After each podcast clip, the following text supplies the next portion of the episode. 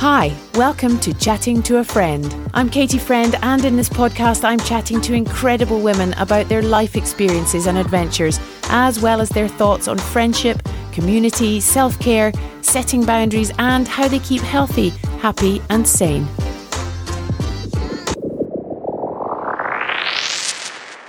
Frit Tam is a transgender Chinese adventurer uh, who loves exploring the outdoors in as many ways as possible climbing, hiking, skiing, cycling, paddleboarding, and most recently, rollerblading. As an adventure filmmaker and photographer with 10 years of shooting experience, he creates amazing adventure films under his film studio, Passion Fruit Pictures, whose sole mission is to add diversity and color to the adventure industry. You may have noticed different pronouns in this intro to all the intros I've done before and probably will do henceforth. This is because when I invited Frit to be on the podcast, he was identifying as a gay woman. But by the time we did the interview, he had come out as transgender. However, I still really, really wanted to have Frit on the show because I love the passion with which he tells amazing stories of other people who are grossly underrepresented in the adventure film space. And I wanted to hear about his latest mission to travel all over England by rollerblade and bike to raise awareness for the LGBTQIA plus community. It's a very personal episode. I'm so super grateful to Frit for taking the time and spending the energy to really talk me through some things I had not necessarily had an opportunity to talk about before. And it's a really, it's fun, it's funny, but it's very vulnerable. I hope you really enjoy it and I hope you get something out of it and feel the enthusiasm and passion that comes across from Frit in this interview. Enjoy. Hi, Frit. How are you doing? Thanks for joining me today. Thank you so much for having me on, Katie. This is amazing. Absolute pleasure. Now we have a little bit of explaining to do, I feel, because when I first came across you and your amazing filmmaking and your journeys and your adventures, you were identifying as a woman. And obviously I interview women on my podcast, but there's been a small change or should I say a large change since then. Would you like to talk me through a little bit about that? Yeah, sure. Um, so you're absolutely right. Um, as of I don't know, probably even a month ago, publicly, I still identified as a woman. But for a number of months, I have been questioning my gender. And um, a number of months doesn't sound very long, but when it's all you can think about, mm. and um, it's something that you're heavily researching every day, mm. unpacking lots of childhood experiences that start to correlate um, with quite clear indicators that perhaps you know the gender that you identify with at that time may not fit anymore or may mm. not have ever fit um, mm. then um, as of uh, the 31st of march which was international transgender day of visibility mm. i decided that i would come out online um, at least on instagram and tell the people who follow me that I identify as transgender. So, mm. yeah, I guess a small change in terms of nothing physically mm. has changed. So, if you were to if you were to have looked at me on the 30th of March when I hadn't announced anything online and on the 31st of March, I would have looked exactly the same. But a big a big change in terms of a real shift in embracing something that is really fundamental to my identity. And mm.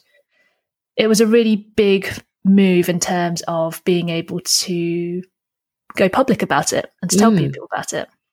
And so, yeah, was that quite scary?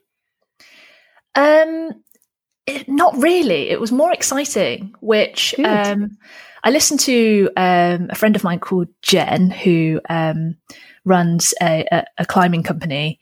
Mm-hmm. And I listened to her on a on a podcast where she was talking about her experiences, and she said that everything that she'd done in terms of her self employment never felt scary; it felt exciting, and that um, was a real indicator for her of um, of, of, things being right, of her heading in the right direction, and that's mm. kind of how I felt about um, about sort of telling people on the thirty first of March that I was more excited. So that could only mean that that it was the right thing to do. That that's a brilliant way of looking at it. I like that. Yes. Uh, uh, so I congratulations. Uh, Thank you. And have you felt, uh, you know, all the love and support that you hoped you would? How's the feedback been? Yeah, um, overwhelmingly positive. Um, I always, I think the reason why I felt so excited was because I'm really lucky to hmm. have mm. such a great support network. And I knew for the most part that most people that I have in my inner circle, at the very mm-hmm. least, I knew that they would be supportive. Mm. Um, but what I wasn't expecting was how many people in my outer circles were also just incredibly supportive and mm. would take the time to comment, would take the on the Instagram post, would take the time to message me directly and just make sure that I knew that they were there for me. Mm-hmm. So I only had one slightly dubious comment um, hmm. in which somebody just commented saying, Nope, still a woman. And all my friends jumped on it. And um, it got to a point where actually this person, despite the fact that people were giving sort of free information to this person to, to mm. you know, hmm. to counteract their points because they were sort of replying back to them too. I just shut the thread down after a little yeah. while because they clearly weren't in a place where they wanted to be educated. And so yeah. then all of my friends' energies I realized was going into a bit of a a black hole where it wasn't being put to any good use. Um, but you know, at the same time, it was still really heartening for me to see how many people were willing to jump to my defense so that mm. I didn't have to. Um, so yeah, so in general, um, in terms of sort of the Instagram platform, it's been really positive. Um, in terms of sort of my personal life, so I've got my partner Frankie, and she's she's been really the reason why I've managed to have this opportunity to really unpack and embrace this this side of me, or not this side of me, but all of me, really. Mm-hmm. Um, uh, without her, I don't know if I would have begun on this journey. She was really sort of the person who I sort of liken it to me trying to open up a set of really heavy gates and potentially been I've been trying to open this set of gates for a really long time. Mm. But I needed somebody else to help me give it that final push. Mm. And Frankie's been that person who has said, I'll help you. This doesn't change how I feel about you. I love you. So let's just make you feel at ease and and become the person that you really want to be. Um, and then in terms of my parents, they have been really good about it. Um, it's taking them a, a, little while to adapt and to mm. adjust to um, essentially thinking about their child in the same way but a different way. Yeah. Um, and because I'm an only child as well, mm-hmm. uh, a lot of the the focus is on me. And so, yeah, I sometimes feel like I put my parents through a bit of a rough ride. because I don't have another sibling to sort of mm. um, to sort of deflect. Throw. Yeah, exactly, exactly that. Um, so it's been a slow adjustment for them, mm-hmm. and I am taking things a bit more tentatively with them to help mm that to help them sort of go at a pace that's comfortable for them. But overall, they have been really supportive and they are learning about it in in their in their own way. Good. And I was wondering if that is uh, partly an age thing, partly uh, you know a generational thing, partly a cultural thing coming from a Chinese background. Is there a, a mixture? Or is it just because it's a difficult thing for parents to maybe perhaps understand?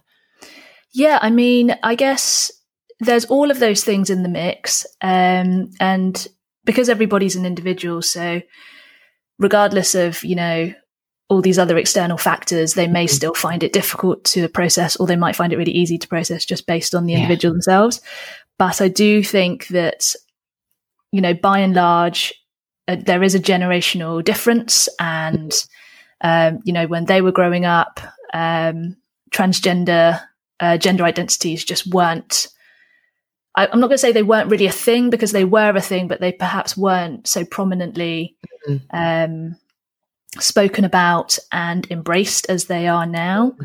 So for them, they're sort of starting from zero, really. They're starting from scratch, having to learn about gender identities. And, and I remember talking to my mum about the difference between sexual orientation and gender identity mm. and how they're mm. not the same thing. Um, so they're having to do a lot of learning. And mm. um, there is definitely a cultural um, impact at play too, in terms of, you know, um, I think it's changing now, but certainly in the past, there, there's there's sort of been quite a conservative um, Chinese culture in terms of you know you don't speak out of turn, you don't cause a fuss, mm. you don't sort of air any of your dirty laundry in public. Yeah. Everything is sort of keeping up appearances, and you keep everything behind closed doors. And so. Mm. Yeah, so so for me to sort of publicly come out about being transgender for them seems like this really scary thing, and yeah. they basically come from a place of wanting to look after me. So they're concerned that if I sort of come out about something that um, may put me in danger, that just freaks them out. um, yeah, no, quite right. Well, I'm so, a mum; I can get that. yeah, exactly, and I and I totally understand it. And it's it's it then just sort of means that we have to have discussions about how I feel confident to that, that the decisions I've made are right for me, and that mm. Um, I have this really good support network around me, and I may face, well, I will face adversity. Every mm-hmm. person faces adversity. And they just have to trust that I will make good decisions in order to alleviate um, that adversity in the in the best way that I know how. Yeah, and it must be must be reassuring for them to know that, as you said, you put your inner circle and your partner and everybody, you know, that you've got this sort of bolstering, this support that is so important. Definitely. I think they are heartened by how supportive my friends are. And I've always been really fortunate to be someone who's always had a good support network. Mm. Um, but because they're my parents and I'm still their only child, mm-hmm. there's definitely a parental, I don't know what the word is. Um, there's still a, a, a, sense of a parental responsibility mm. that they want to take care of me. Yeah. And then there's still the teenage Frit who really doesn't want to be smothered. so yeah. Um, it's a really interesting dynamic that can tip yeah. dif- different ways at different times. But yeah. the bottom line is, is that I know that they love me, they care about me. And um, as much as I have a timeline that I want to live my life at, I mm the main people that I am aware of and that I will adapt my timeline for might be my parents. Yeah. Um, and I don't do that for many people, but um, yeah, they're they're always a consideration that that I try and and have um, whilst I'm making big decisions like this. Anyway, yeah. Well, that's that is huge. You're right. It is a, a, a as you said, small but huge. And uh, as I say, congratulations. I, you know, it's it's really interesting for me to learn because I have two kids and I don't know what direction their lives are going to take. So I find it really interesting to hear about how sort of the thought process and the, you know, everything that goes behind it although I suspect in 10 minutes I've not heard anything close to everything that goes behind it. But, you know, just to have a some kind of understanding and a conversation, I think it's super important. Definitely. And I think what's really cool is even in if you can just have a 10 minute conversation with somebody, at least you've sort of gotten your foot in the door in terms of beginning to be able to understand, beginning to be able mm. to empathize. And I think that is I think that's key for any kind of level of understanding that we want about other people's life experiences. And mm. I find it really heartening when I'm in, for example, in rooms in Clubhouse, uh, which I love. I love mm. Clubhouse at the moment.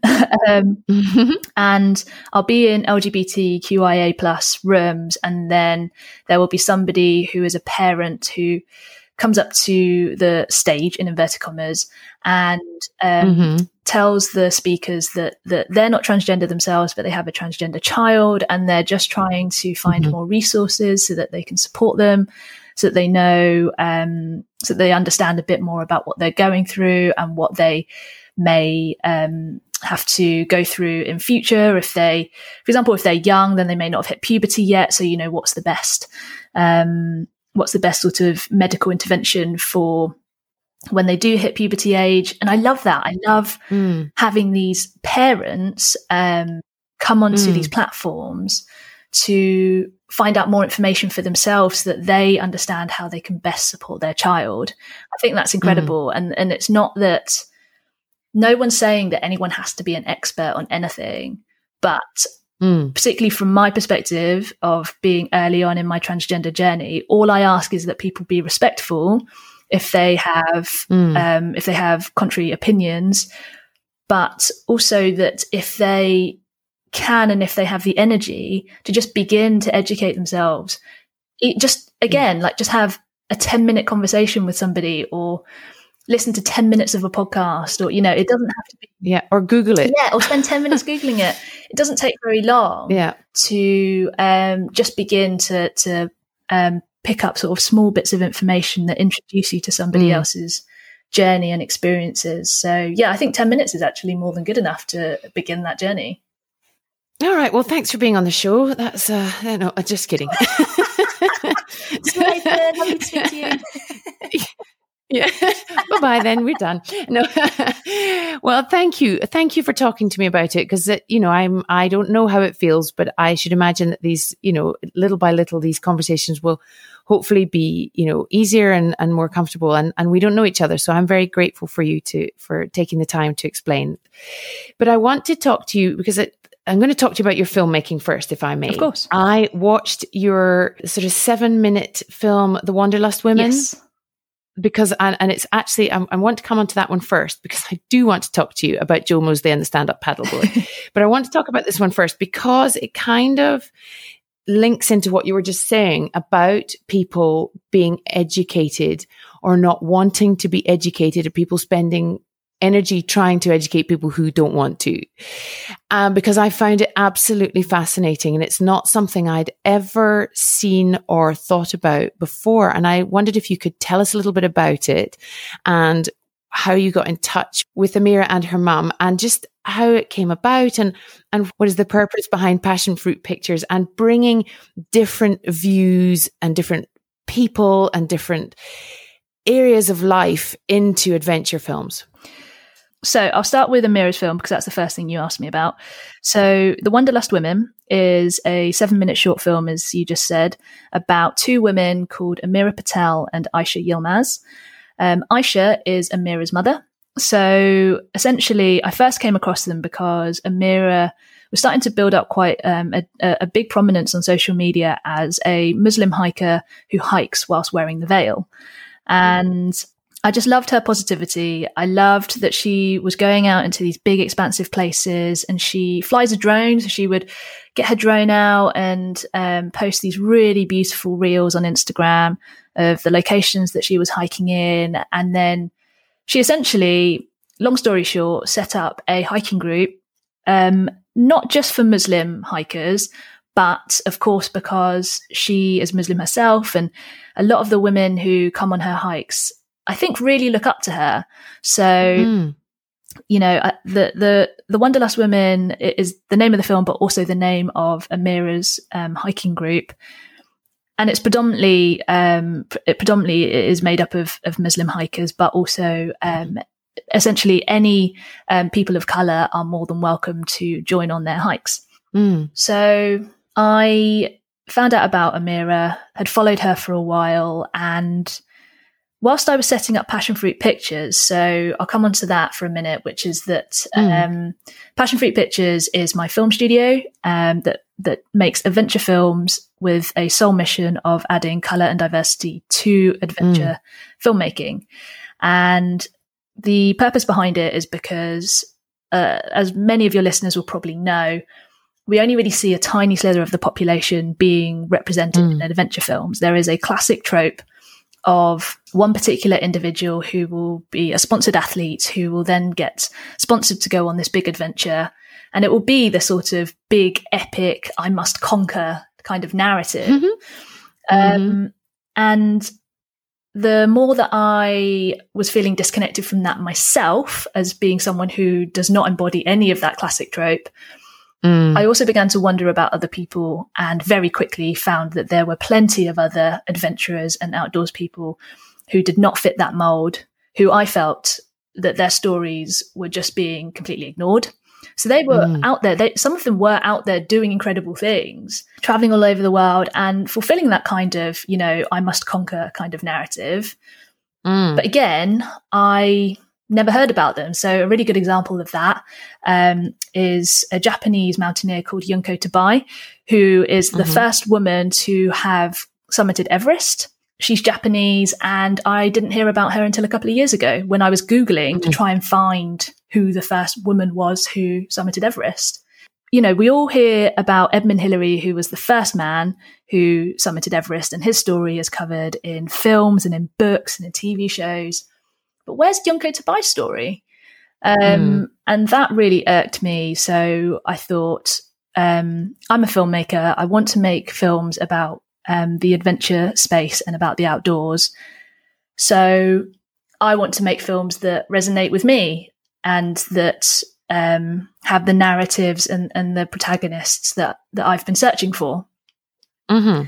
So I also decided that as much as I want to make big adventure films that have these sort of big epic um, challenges and adventures, I also wanted to promote and share the stories of people who may be working in a more localized area, but their impact is still just as strong, if not potentially bigger.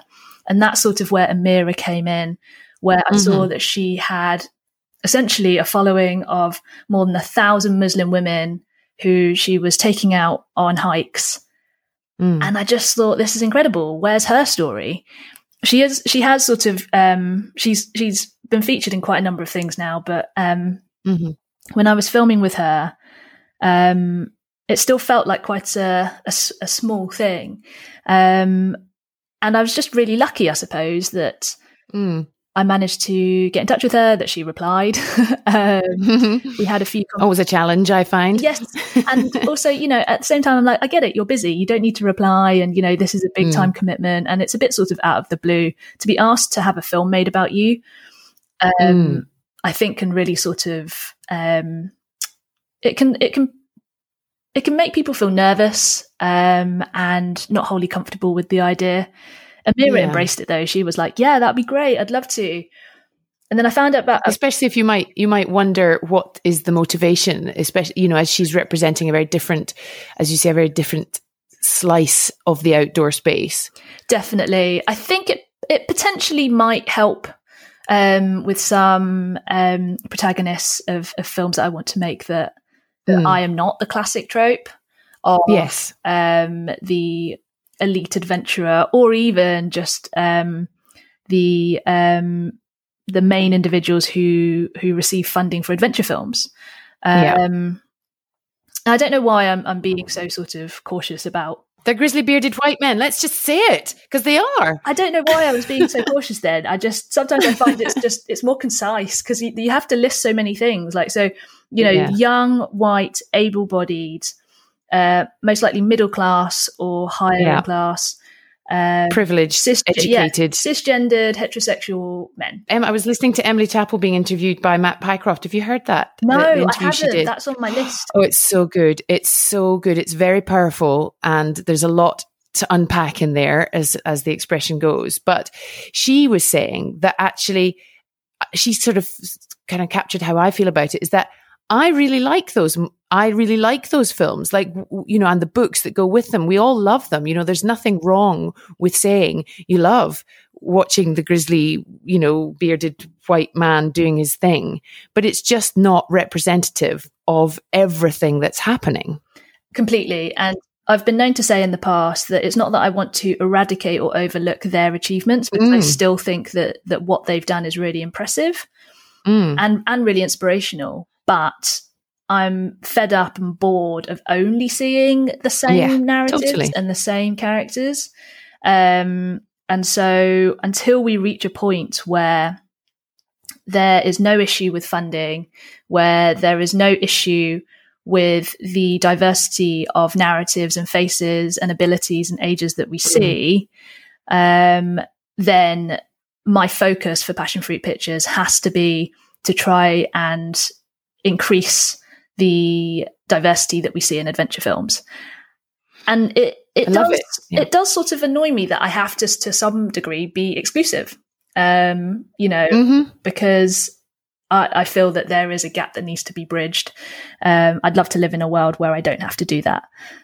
I, I completely get that because the reason, you know, I feel similarly about this podcast because, you know, there are so many amazing stories out there of everybody, but I chose a very specific, you know, as you say, sort of to be slightly exclusive because I thought, well, yeah, everybody hears about all the big grizzly white bearded men, bearded white men. and that's why, you know, because women tell, have amazing stories and they don't get told often enough. Um, I was just interested in something to, wanted to pick up on something because you've mentioned it and Jenny Tough mentioned it in an Instagram post the other day about the conquering thing. It's always been about conquering, conquering mountains, conquering lands, conquering. It's quite a male construct in Mhm. general. That's what we sort of tend to think about. So what is the narrative? And people seem to love it. You know, that's by that's why we see it a lot. What is the narrative that you would like to tell that is not the, the conquering? I'm, I don't know if I'm articulating myself terribly well, Yeah, but do you understand what I mean? I do. What, what is it? What is the narrative that you think will draw people in that will make them go, yeah, this is great, the whole big gnarly mountain man thing, but this is a different way of looking at adventure and the outdoor space. Definitely. Um, that's a really good question because I'm not adverse to that narrative. Um, and me as a filmmaker, Mm. I would love to tell those stories of really rugged, wild landscapes and, um, you know, filming somebody overcoming something in that landscape. Mm. But I don't think Mother Nature is there for us to conquer. So Mhm. I, I would never want to film a protagonist who essentially shows a lack of respect to Mother Nature by thinking Mm. that we, these tiny little dots that, you know, roam around on the earth, can Mm. conquer the world. Mm. Um, what I do feel we can conquer, if we need to conquer anything, is our inner selves. Mm. And so for me, the narratives that I'm always drawn to are yes, the adventure because I partly I just love being in these landscapes and filming in, Mm. in these environments. It's an incredible privilege to be able to do that. Um, but the journey I'm always looking for is the inner journey. So why Mm. did you want to do the adventure? Why did you want to do the challenge? What do you think the challenge is going to be like? And then at the end, did the challenge meet those expectations? Mhm. Um, and you know what did what did it reveal about yourself? Um, so the inner journey is more the the the story that that I'm looking for, and you know we'll come on to Brave Enough um, later on. Mm. But essentially, I think the reason why Brave Enough has done so well is because the challenge itself was challenging for Jo, but it was the much deeper connections to the theme of motherhood and Mm. to um and to her acknowledgement of I need to do this for myself. And as a woman in my 50s, I was never brought up to think Mm. that I could do something like this or that even I deserved to do this because, first and foremost, I have to be a mother. Yeah. Um, and so I have to be there for other people and then I can be there for myself. But as we all know, you never find time to be there for yourself if you put other people first. Oh, do you know? We're, we let's talk about it now because uh, just so uh, everyone listening knows, Brave Enough is your most recent film that you made with Jo Moseley, and it's about her age. I think she was what fifty four, early fifties anyway when Yeah. she made the film. Is that right? Yeah. Uh, when you made the film with her, uh, paddleboarding f- across England from Liverpool to Goole. I think Yeah. think is that right? That's correct. Yeah. and being the first woman to do so. And I watched it the other night on one of your screenings and I messaged you at the time saying I'm absolutely howling because it just, you know, the story of her, it's not the same story. We don't have the same story. You know, I haven't been divorced. I haven't had a miscarriage, uh, you know, but there are so, there were so many similarities in terms of getting to a stage of motherhood where you just go, who even am I anymore? I don't know what what I love or what I like or why I'm doing this. And it's been, you know, and you, you, even when I say it out loud, I think to myself, how, what? How did you, what? and yet to hear her say exactly the same thing. And again, it was one of the reasons I started this podcast, you know, to find something I loved and something I was super passionate about. And just that realization that similar to her, you know, I didn't start crying in the biscuit aisle at Tesco, but I cried in a lot of other places for a lot of the same reasons, just going, I've lost myself and I don't know how to restart. And it was just honestly, it was just a beautiful, beautiful film and it resonated so massively. And I'm talking far too much, but I just cannot tell you how much I absolutely loved it and how much it resonated with me. Have you had other mums of my vintage telling you the same thing? Vintage. um, it's a good word. because it. no, the reason I use the word vintage is because you're absolutely spot on. We were brought up like that. We were brought up by women who were brought up like that. Mm-hmm. That you put your kids first. And not everyone, not all moms are like that. And not all women of my age are like that. I know that. I'm not generalizing, but a lot of us, that is what we were brought up to believe that you were there for your kids first and foremost. Definitely. And it's not to say that there's anything bad about that, but what I learned from Jo, so I can't speak for Jo exactly. Um, I can only speak in terms of what she taught me. And when we were on the trip together, I was with her for eight out of the 11 days that uh, she did her challenge for. And we spent so much time together. Um, and we taught each other um, about our different generations. And, and some of the mm. things that she taught me were about what it was like to grow up um, in the years when she grew up and what society was like and what the expectations of women was like. Mm. Um, and whilst we have to a degree evolved from mm. those expectations, those narrow expectations, I still think that they are very much there today. And so, um, whilst I feel as if a lot of women of Jo's age in those midlife years really resonated with with the film. I also think there are a lot of younger women um, and mm. people in general who also resonated with this idea of sort of these narrow societal expectations and how that can really negatively impact your mental health and mm. your sense of your sense of well-being and also self-confidence. Um, but coming back to your question of have I had um, feedback from other other women uh, sort of of a similar age to Jo? Yes, I've had loads. I've had so many women message me and say, this is the film that I've needed to see. Um, mm-hmm. This, I completely um, resonated with every part of Jo's story and seeing mm. somebody who is so down to earth, so friendly, so approachable, mm-hmm. do a challenge like this that was also close to home. So that was a thing that mm-hmm. Jo really wanted to promote was showing a local adventure and the the canal that she paddleboarded on went through her hometown. So Mm. Three of the um, 11 or 12 nights that she was um, on the challenge, she slept in her own home. Yeah. So um, great. But one of my best bits of feedback was from one of my friends who was doing lockdown at his parents' house and he watched the film with his mum and dad. And, and he said that as soon as the film started, his mum was already in, in tears.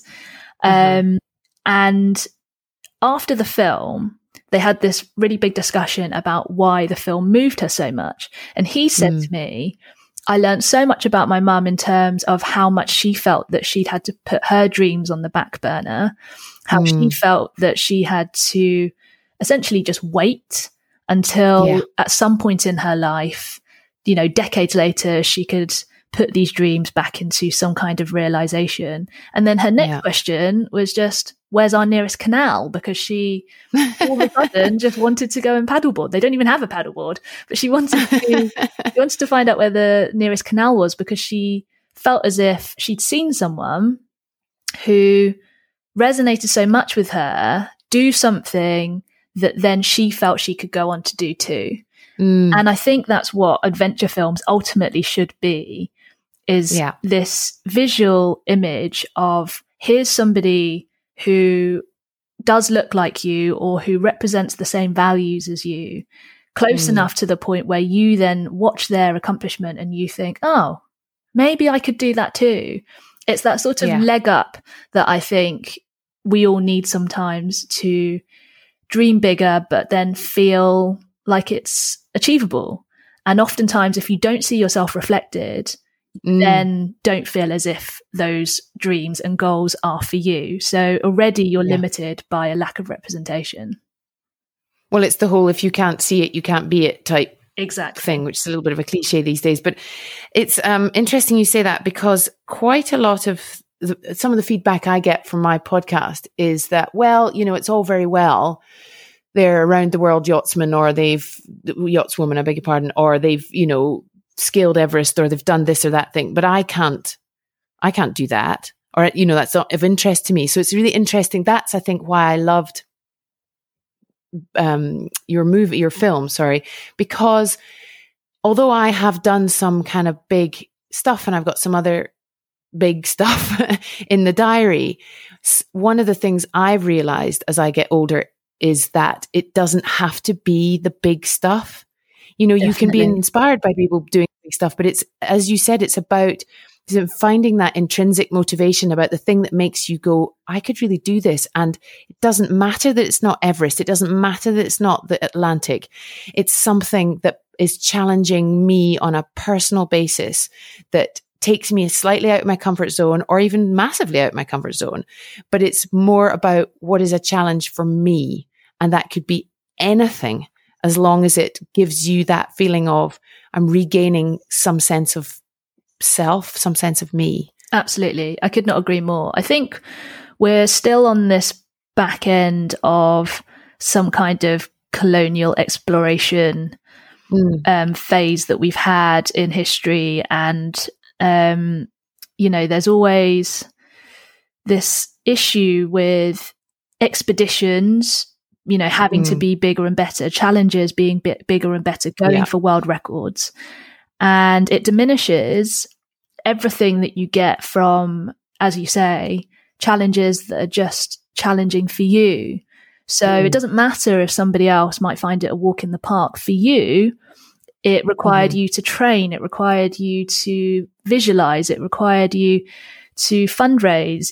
You know, at the end of the Mm, dig day, deep and all those things. Yeah. absolutely and so you know it's it's a case of you're right it's it's it's on an individual basis and what i find frustrating in the adventure industry and in the filmmaking industry is that we're still a little bit stuck in this Mm. if it's not bigger and better if it's not this huge Yeah. epic then it's not worth some people's time Yeah. so you can you can see why you know a lot of people when in sort of outdoors and adventure social media groups that I'm in, people will start their messages with, "So I'm just you know looking for some advice for this little thing that I'm doing." Already they'll just call it little, Yeah. um, and it's because they're comparing it to something like, for example, yeah, summiting Everest or you know around the world trip. But Yeah. if you don't have the means to do those things, then what's you know at the end of the day, actually, some people don't even want to. Some people don't want No. to. Well, that's exactly it. No, nobody like I. One of my friends says, "Why do you do all these crazy things?" And you know, everyone has their own why, but you know, some people are just not. It's not their thing. But you know, I truly, truly believe that everybody should have the opportunity to push themselves to find out what is their thing. You know, push yourself. I interviewed somebody the other day who said, you know, unless you push yourself, how do you know what you're capable of? And that can, but I truly believe that that is completely different for every single person.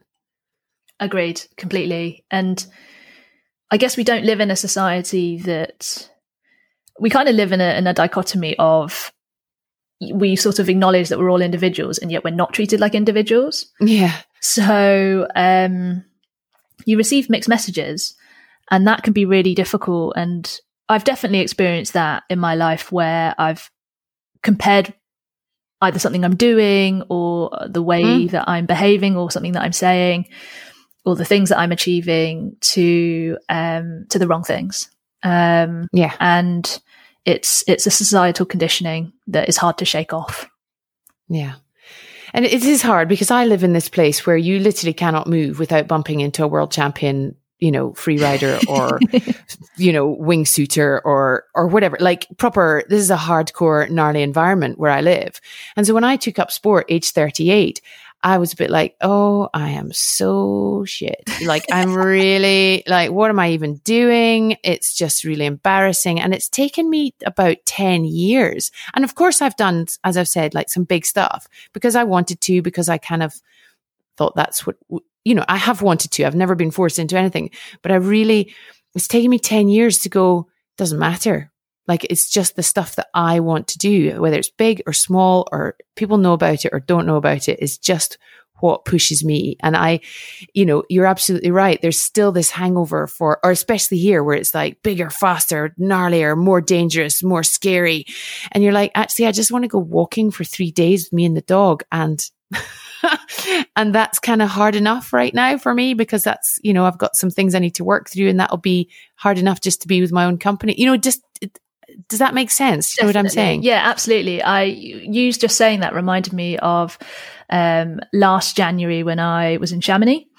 And mm-hmm. um, so Frankie, my partner, um, has done seasons, winter seasons in Chamonix for a number of years. And mm. last January, she was out there. So I joined her out there for the first time. I'd never been to Chamonix before. I'd never even been to a mountainous region like this before. Mm. Um, and I learned to ski whilst I was there. Mm-hmm. So I'd mm-hmm. never skied before. So at the age of 31, I learned to ski. And um, I remember at the time being so overwhelmed by the place, by the people. Mm. Um, lots of Frankie's friends are just these incredible mountain guides or skiers or, yeah, like you say, sports people who are really mm. accomplished. And they literally would talk just I wouldn't even understand the sentences that they're saying. the, the, the terminology and the lingo was just like, I don't know what you're talking about. Um, and I remember leaving Chamonix, or, or, actually, whilst I was in Chamonix, but also as I was leaving, I was thinking, you know, I was calling it big life. Um, mm. And then I remember and I called it Big Life because it was really pushing my comfort zone. I mean, I don't speak French mm. either, so um, yeah, being in this environment, which was just wholly alien to me, knackered me out. Um, so I called it Big Life because yeah, it was it was really all encompassing and, and overwhelming. And then later on, I realized that there was something really wrong about the fact that I was calling it Big Life because then I was comparing it it to something mm-hmm. else, which I would then call Small Life. Mm. And something I had to work through was just trying to call all of it just life. So yeah. I had this period of time in my life where I didn't know a place like Chamonix, and now I have a, a time in my life where I do know places like Chamonix, and I'm doing activities and sports in these places and engaging with the environment and Mother Nature in a whole new way. And it's just life. That's just yeah. the trajectory that things have taken me in. And yes, to a degree, a part of me still wishes that I'd learned how to ski when I was four. I was doing the aeroplane wings at the same time. Pizza and chips. Yeah, exactly. Pizza and chips. And then Frankie would, Frankie and I had developed this new term, which was big chips, which was basically just parallel. Just keep them really, just keep your feet closer to together, keep them parallel, and then just zoom down here for as far as you can go. And then, yeah, sort of um, stop or pizza or whatever it is that you want to do. Yeah, um, exactly. And so, so pizza and chips for anyone listening is snow plow, which is your skis with the tips together like a V, and chips is when they're to, uh, uh, just parallel yeah. to each other. Just in case anyone's going, the what? you ate pizza and chips on the mountain? Well, that sounds great. I mean, I did, which is also great, yeah. obviously. Yeah. um, but yeah, exactly. So um, it's taken me a little while actually to get over this mental block of thinking about my life in very set phases mm. where I don't turn my back on what I used to call small life. Yeah. Um, and I don't always throw myself into what I used to call big life. There has to be a balance where I just appreciate mm. everything that I'm going through at that time. Um, and just call it life. So yeah, yeah. that was um, a, there was a really lovely point that you brought up that I just wanted to sort of pick up on. No, quite, uh, quite right. That's what it's all about, chatting. Um, but and so leads on quite nicely, I think, to uh, the next chapter, the next challenge. Because how are you balancing? You know, it's a it's a fairly big challenge. You're learning to inline skate. I Is that the right the right terminology? I'm so not a skater. And and you're going to do a big journey. So tell us all about that. So, uh, yes, it is a big challenge. Um, it's a big challenge for me. If there was a Mm. professional inline skater, they'd probably find this a doddle. Um, so essentially, but as we know, that's not the point. but no, that's not the point. And it's kind of, I said it just as a point of interest Mm. of, um, again, like to a degree, my story is a story that I would have wanted to see in an, in an adventure Mm, film Yeah. where you see just someone trying really hard. Mhm. um, and so, um, my challenge is called Glide for Pride. And the Mhm. reason why it's called Glide for Pride is essentially because I've set myself a rollerblading and cycling for where I can't rollerblade challenge, um, Mhm. where I would be crossing England, zigzagging across England, um, visiting LGBTQIA plus historical sites of importance, charities, and Mhm. significant people. And the aim of the trip is to essentially dispel this myth that the LGBTQIA plus community don't belong within mainstream Mm. society. Um, and there is a real issue of belonging within the community in terms Mm. of not feeling as if we belong with general society. Um, Right. And a lot of it has come from mainstream media providing huge amounts of misinformation and um, groups of people who will um, excuse their bad behavior, their sort of discriminatory behavior um, Mm. based on sort of what they seem to deem to be, you know, a, a particular human right.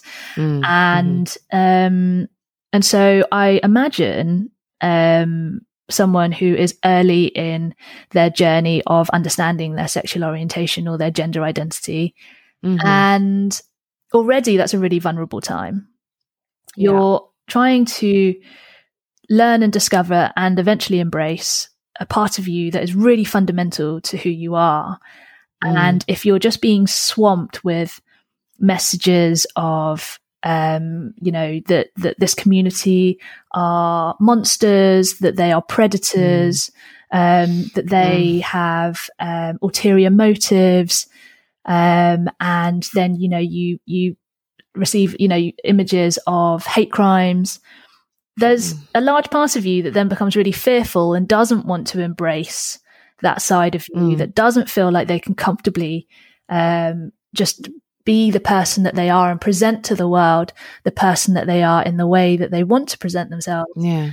and so, but when I was researching for my trip, I found so many LGBTQIA plus narratives up and down the country Mm. um, in terms of historical figures or people who work for charities currently.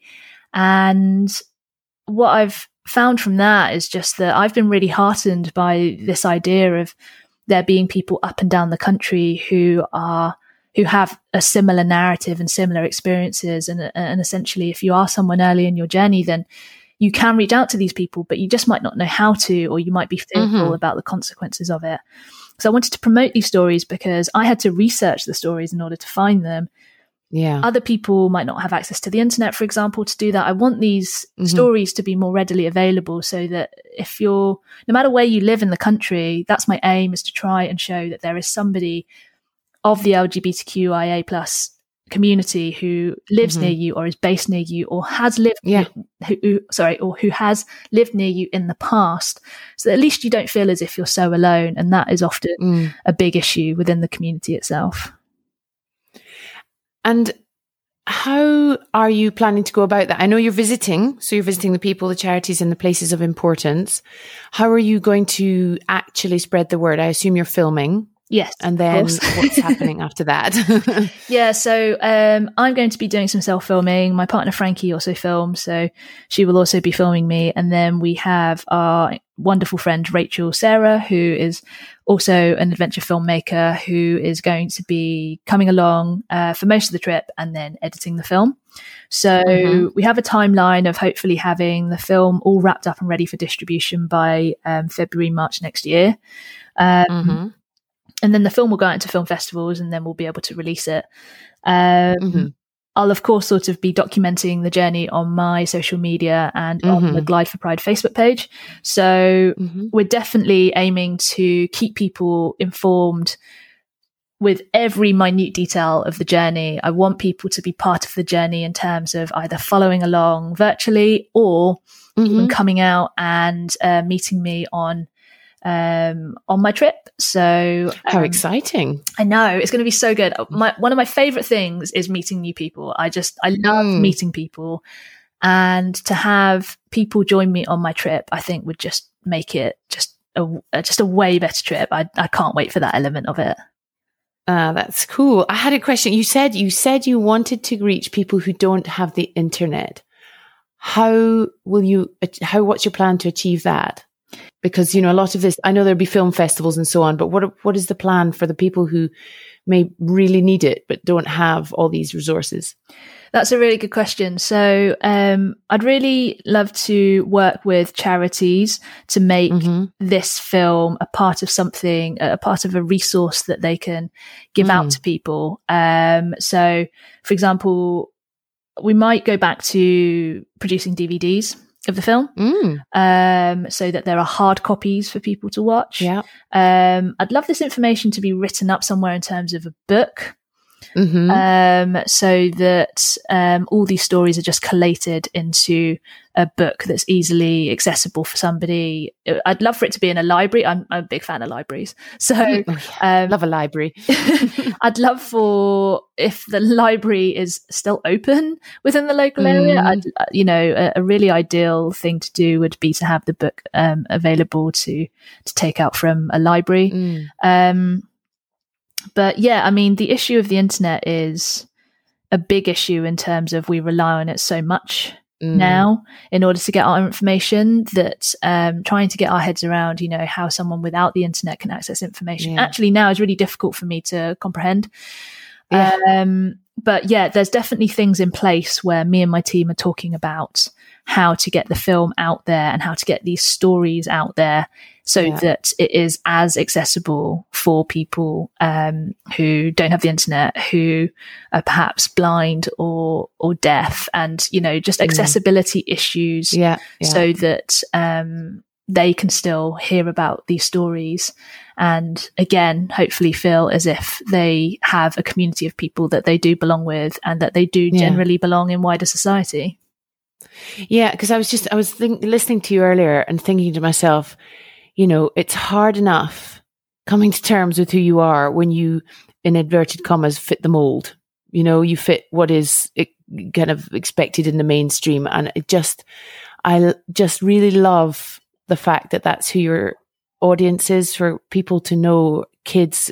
As I say, you know, I have kids heading in towards their teens and, you know, I don't know where life is going to take them. And just to have that sort of somebody you can see that you think, oh, right. Okay. That's what I'm thinking. That's what I'm feeling. That's, that's where I can go and, and, and find, you know, someone who understands me. I, I, yeah. I think that's really admirable. Thank you. Um, for me, it's come from a personal place of mm. I've often felt like I've not belonged. Um, yeah. Being Chinese for a start. So I remember mm-hmm. saying when I was younger that I just wanted to be white or that mm. I forgot that I was Chinese. I would often tell people, oh, I forget I'm Chinese all the time. I just think that I'm white. Um, and that's, you know, a real shame in terms of wanting to turn my back on yeah. such a rich heritage. Um, to just want to fit in. That's all. Yeah. A lot of the times, that's all you want to do is just fit in. But when you're trying to fit in to such a narrow uh, requirement um, yeah. that this society is built for, um, it's it's really damaging for your self image and for your mental health. Yeah. And um, yeah, it's really interesting that I, I feel like you know I've spent sort of a really few number of years in my formative years uh, developing certain conditionings and habits. And now I feel like I'm spending the rest of my life having to undo those yeah. habits and those conditionings. My best friend, when I was in my teens, once asked me, mm. What did I find was the most hardest um, area of my life? Um, that, that I would often face discrimination against. Mm. And the three options were being Chinese, being gay. So at the time, I identified as a gay woman, hmm and being a woman. And I said, without a hesitation, being a woman was Mm. one of the hardest um, areas of my life that I Hmm. would face discrimination against more readily on a daily basis. Wow, that's interesting. so what's after that i kind of felt as if essentially that that was when i really came um to realize just how narrow the um just how narrow the the um demographic of people that this society is set up for Mm. um if there are those three things there Yeah. um, but yeah, the essentially fifty percent of the population was the you know the the sorry the um, category in which fifty percent of the population fit into is the one that I found the most prevalent in terms of day to day discrimination. That really just sort of brought it to the fore for me in terms of Mm. um, yeah, just how um, unsuitable this society is for the majority of people. Um, and Yeah. it's the thing that we talk about minorities. Uh, I really don't like the word minorities Mm. uh, when we're talking about um, people who essentially aren't white. Um, but yeah, it's interesting that we talk that we you know call um, categories of people minorities Yeah. essentially it's it, it, the the real minority is really the the the um, demographic of people that this patriarchal society is set up for. Yeah, exactly. And I had a question I wrote down before we started speaking, and it's sort of it, it's um, I, we kind of touched on it about the people that don't want to be educated, but I just wanted to ask: Do you find when you are doing these, uh, you know, making your films and you have your following on Instagram? Do you find you're often preaching the, to the converted? You know, people who already believe in sporting what it is that you're doing in trying to broaden their horizons broaden their understandings of of how they were brought up things that they were brought up to believe. How do you and if so how do you reach beyond them? And how do you no i'm going to ask you the second question next. Go the, the, yeah there's a third question actually. So do you often find that you're uh, preaching to the converted? And, and if so how do you sort of reach beyond that? To a large degree, yes, and I think there's nothing wrong with that in terms of acknowledging that I need to know that I have support. Mm. So I don't think that um, preaching to the converted or being in an echo chamber is all that bad sometimes because it's really exhausting to feel like you're constantly swimming against the current. Mm. So um, it's a really good place to start in terms of Mhm. bolstering your confidence and feeling like, yes, this is Mm. a good film. Great. I'm glad that all of, you know, the people who are in my support network and who I, that, you know, they're, who I really trust in terms of their opinions and feedback, they all think it's a great film. Great. Mm. Now let's push it out further. Mm. Um, that's where film festivals are really important Yeah. because um, film festivals draw in a whole range of audience demographics. Mm. And so then the film could then be shown to somebody who might never Google search passion fruit pictures or Mhm. Google search diversity in the outdoors. yeah Um, and then beyond that, um, again, it's more pub- publicity of trying to um, get the story and get the film into more mainstream platforms of maybe the BBC or Mm. Um, yeah, pushing it out further and wider. Um, Yeah. And then also, you know, being on podcasts like this, where, for example, um, I've found that lots of people have listened to either myself on podcasts or the people that I filmed on podcasts. Mm. And um, yes, to a degree, it takes a little bit of intention on their side to read the title of the episode and want to listen to it. Mm. But again, these stories are reaching people who might never, that who it might never have reached. So, for example, there's lots of people who don't watch films. So yeah they might not find out about a mirror story through watching a film, but they might find out about a mirror story or Jo's story through listening to a podcast. yeah So, um, at the moment, the way that I try and tackle it is that I try and put the film and the stories out into as many different types of platforms as possible, Mm. um, into sort of social media groups as well. I'm in a lot of social media groups, for example, on Facebook, and I try Mhm. sort of to a degree plug my films um, and the protagonist story um, stories through uh, mm-hmm. to those groups. Um, I'd love for it for there to be a, a, a concrete pathway of you do this, yeah. you do this. Um, but yeah, for the most part, I just for the most part, I I do as much as I can, and then I rely on my support network to also share far yeah. and wide. Um, and yeah, just sort of see how it how it goes and what conversations come up from it, and then engage in those conversations if I have the energy to. Yeah. So you've mentioned actually you've touched on the third question a couple of times now and you just said it.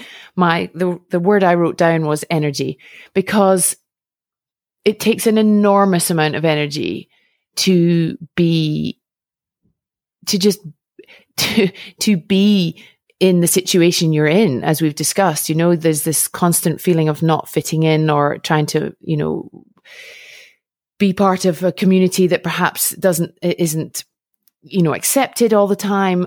And you know how do you maintain the energy? How do you look after yourself so that you are doing a little bit like what, what Jo and I suffered from as mums, but in a different way, you know, you having to put yourself first. How do you look after yourself and maintain that energy? Essentially, um, my my self care in general is a bit higgledy piggledy, but um, the um, the thing that the thing that has really helped ultimately throughout all of it is to constantly make a list of my needs and um, the sometimes things come up that are really unexpected. You know, there are some things where I'm like, okay, yeah, drink two liters of water. That is a need. And I do genuinely mm-hmm. feel better for it. Mm-hmm. Um, but there are other things like, for example, um, so during lockdown, it was, um, make sure to, um, call a friend at least once a week. Mm. Um, because I was becoming really disconnected. And mm. as somebody who identifies as an extrovert, I really need that energy from other people. Mm-hmm. Um, and being able to identify those things, and they do change based on where you are in your life and what you're doing. So making always sort of making a list of your basic needs and then try and then planning those needs into your diary first before yes. you schedule in work. Yes. So when are you starting your adventure? What's the chat? When you go off? When you off? So my launch date is the 15th of May. And mm-hmm. so I have, um, as of this date of this recording, I have just over a month. Mm-hmm. Um, and then I am on the road for about two months, and my wow estimated end date is the 17th or the 24th of July. I've kind of given myself a bit of a leeway in case mm-hmm. I need one, but I wanted to end on a Saturday. This week is when I'm trying to really nail more parts of uh, my route. I feel like I've been a little bit lax with it, and I don't know why that is. I don't know if it's because it's it makes it more concrete, or whether I just feel a little bit blasé about it. I feel like I'll just kind of manage to wing it somehow.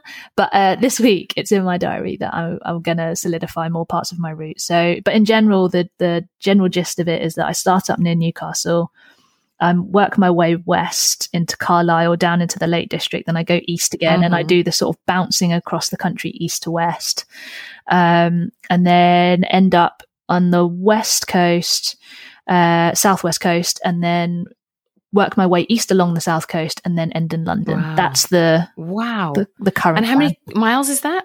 Well, it's somewhere between two thousand to two and a half thousand kilometers. Um, Yowzers. But when you break it down into days, it's kind of okay. okay. Okay, if you say so.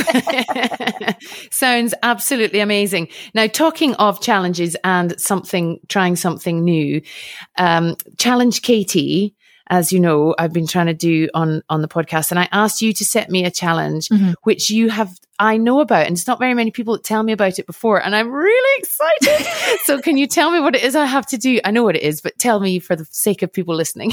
I want you to make an adventure short film. Oh, so cool.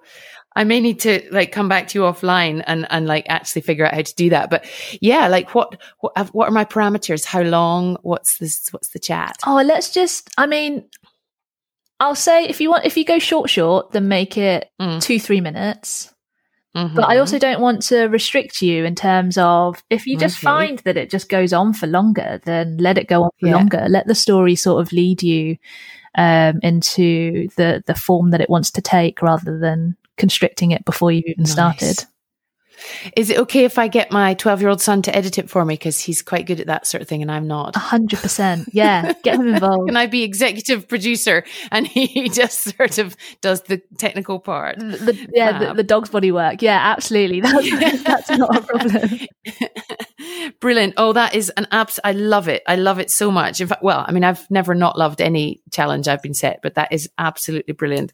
So I will do that. That's great. I will keep you up to speed with that. I'm about to start my training for the Marathon des Sables, so I might sort of base it around that. That would be incredible. I'd love to see that. Yeah. But anyway, thank you. So I'm going to put, uh, we can find you on passionfruitpictures.co. Yes.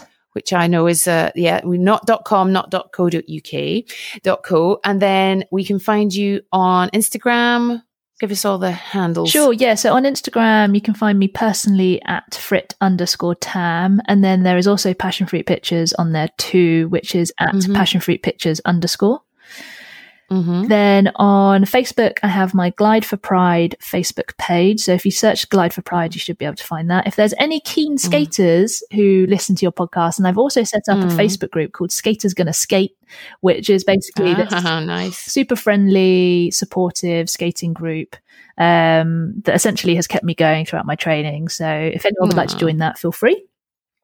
Um, mm-hmm. And then, yeah, as you said, um, the Passion Fruit Pictures website, which is www.passionfruitpictures.co. Brilliant. Well, thank you so much. I, I appreciate uh, all your time and your energy. I am aware that by asking you to do this, I've, you know, I've asked you to invest a bit of energy in educating me and my listeners. So I am very truly grateful for that because it's clearly not your job, but I do very much appreciate it. Thank you. Just thank you for creating a comfortable space in order to talk about really personal topics. Um, I've listened to some of your other episodes too, and and it's just it's just a comfortable, safe vibe that you create for your interviewees. So yeah, just thank you for providing that for me as well today. My absolute pleasure. And I cannot wait to get filming and to follow your journey. It sounds absolutely brilliant. Good luck. Thank you so much. I'm not going to need it, right? I'll be fine. No, no, not at all. not at all. I, wish you, um, may the wind always be at your back. There you go. There's a better one. Thank you. Yes. Although at times, if I'm going down a hill, I wouldn't mind if it was a headwind. I'm doomed. I'm doomed. I'm never, I'm just going to say bye bye. Sorry. Ciao, bye. Amazing. Thank you so much.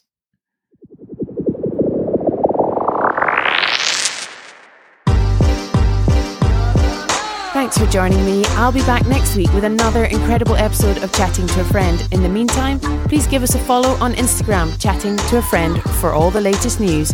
Bye bye.